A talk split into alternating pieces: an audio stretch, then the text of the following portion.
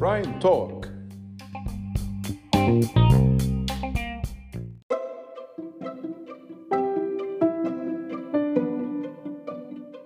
السلام عليكم ورحمة الله وبركاته. أهلا بيكم في أولى حلقات Prime Talk خدمة جديدة بتقدمها بحوث Prime لعملائها. معاكم عمرو حسين الألفي رئيس قسم البحوث بشركة Prime لتداول الأوراق المالية. كنا أصدرنا تقرير التحليل الفني الاستراتيجي السنوي يوم الاثنين 10 يناير 2022 والتقرير كان بعنوان الاستراتيجية الفنية 2022 How to deal with castles in the air. أو الترجمة بتاعتها كيفية التعامل مع القلاع في الهواء. ومعانا علشان يعلق على التقرير زميلي محمد خضر المحلل الفني بشركة برايم لتداول الأوراق المالية. أهلا خضر وكل سنة وأنت طيب. أهلا عمرو كل سنة وأنت طيب. خلينا نبتدي حوارنا عن التقرير السنوي للتحليل الفني بشرح العنوان. إيه هي ال castles وإزاي بيتم بنائها في الهواء؟ آه، في البداية نظرية castles in the اشتهرت عام 1936 من قبل الاقتصادي الشهير جون مينارد كينز. النظرية دي بتهتم وبتبحث عن الأسهم اللي بتحقق طفرات سعريه في فترة زمنية قصيرة. وبعد الطفرة دي بتنهار الأسهم. طيب ليه إحنا ربطنا تقريرنا السنوي بنظرية castles in the air لأن خلال السنتين اللي فاتوا 2020 و2021 كانوا أكتر السنوات اللي السوق المصري اتحرك فيها بشكل فيه تذبذب عالي. أو خصوصا في 2021 إحنا شفنا الظاهرة دي واضحة في النصف الأول من السنة. بالظبط كده. وفي أسهم كتير حققت طفرات سعرية بتتجاوز ال 500% وفي بعضها حقق ارتفاعات تجاوزت ال 1000% زي سهم شركة المصريين للإسكان والتنمية والتعمير. لو بصينا على أداء السهم هنلاقي إن السهم كان سعره 16 قرش ونص في شهر مارس 2020 وبعد كده وصل السهم من 16 قرش ونص لمستوى ال 2 جنيه في خلال شهر نوفمبر 2020 يعني السهم حقق طفرة تجاوزت ال 1000% خلال 8 شهور.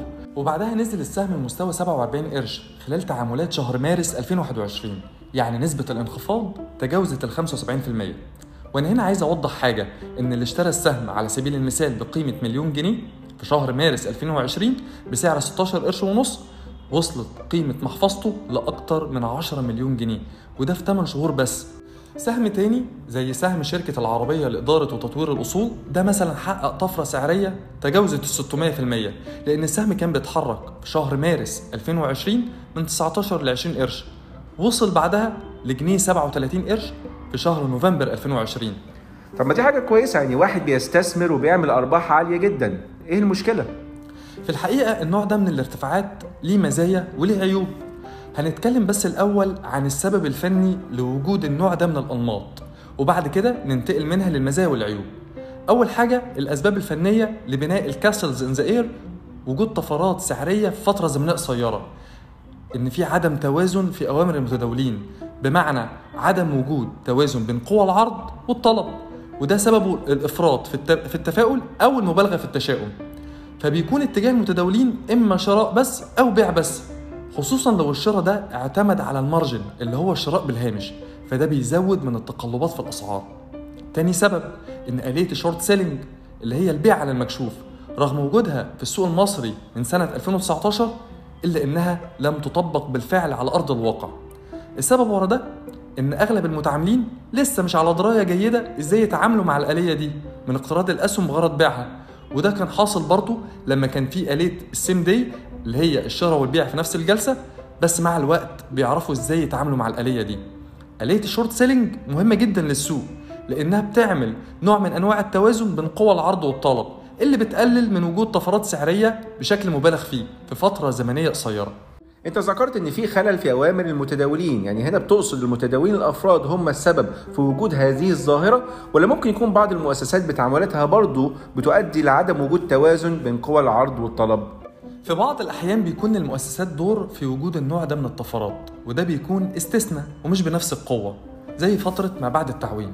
على سبيل المثال سهم شركة حديد عز كان سعره 7 جنيه خلال تعاملات شهر نوفمبر 2016 وارتفع المستوى 22 جنيه 80 خلال تعاملات شهر يناير 2017 يعني طلع بنسبة تجاوزت ال 200% خلال شهرين.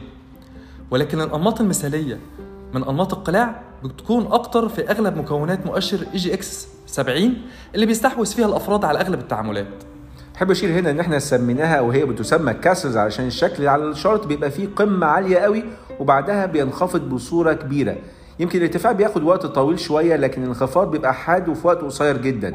وشكل معظم التشارتات اللي موجودة حتى في التقرير بتاعنا بيبين النمط ده. يعني زي ما بيكون في شكل قلاع مبنية نتيجة اختلال قوى العرض والطلب.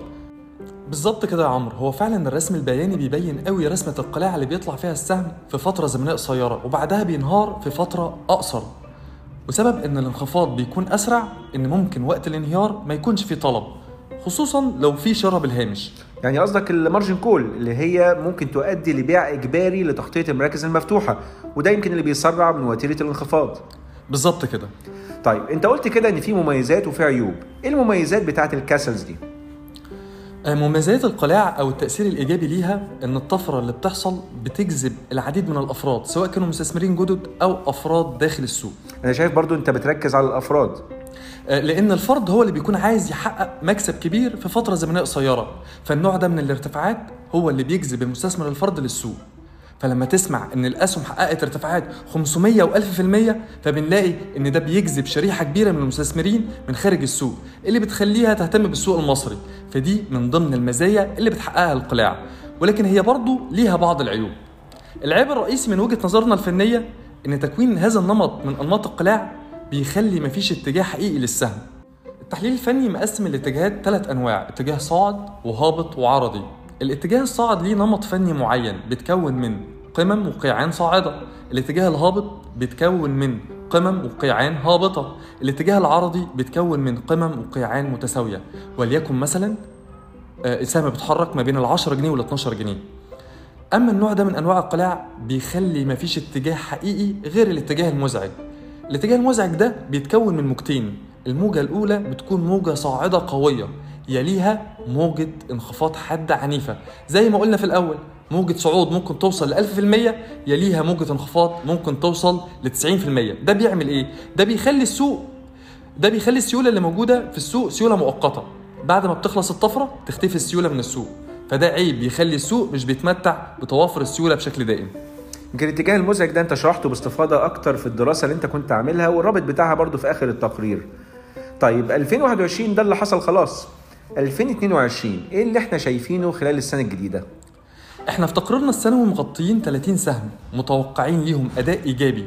ولو بصينا على التقرير هنلاقي إن العائد المتوقع للأسهم بيتراوح ما بين 23 و 90% وزي ما بنتكلم عن العائد المتوقع لازم نتكلم عن المخاطر المحتملة للأسهم ال 30 فهنلاقي إن المخاطر بتتراوح ما بين ال 8% و 33% طب إيه هو تعريف المخاطر دي؟ يعني عبارة عن إيه؟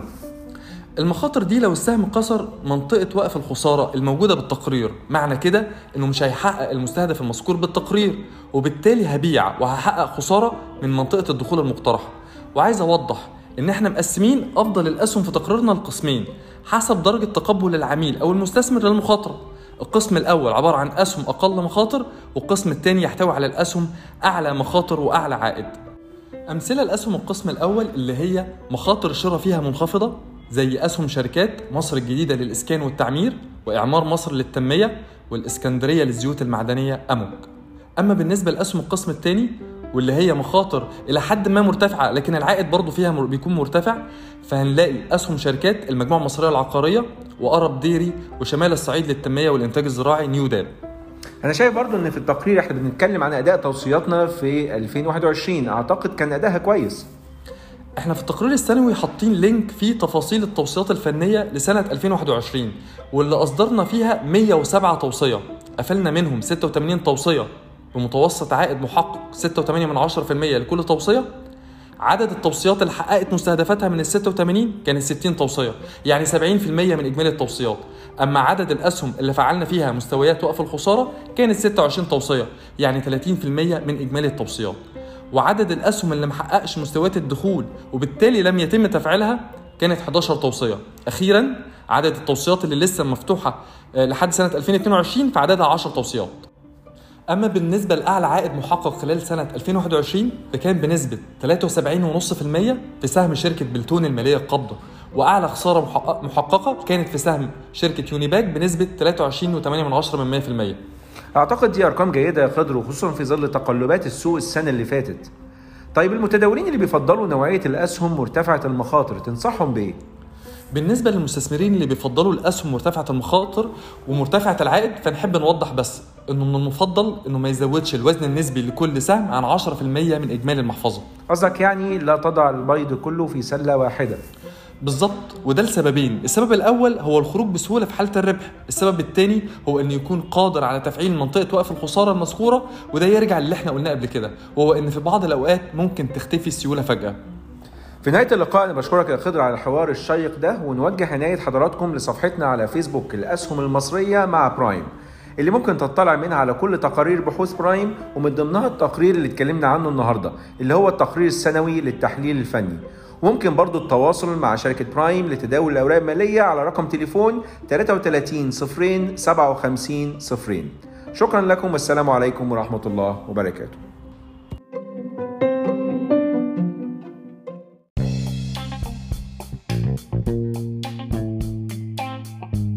يرجى العلم أن هذا العرض هو لأغراض معرفية فقط. ولا يمكن اعتباره عرض أو توصية شراء أو بيع أو إدارة استثمارات أو خدمات استشارية. ينصح باستشارة مستشارك المالي قبل اتخاذ أي قرار استثماري. الأداء التاريخي ليس مؤشرا يعتمد عليه لتحديد الأداء في المستقبل.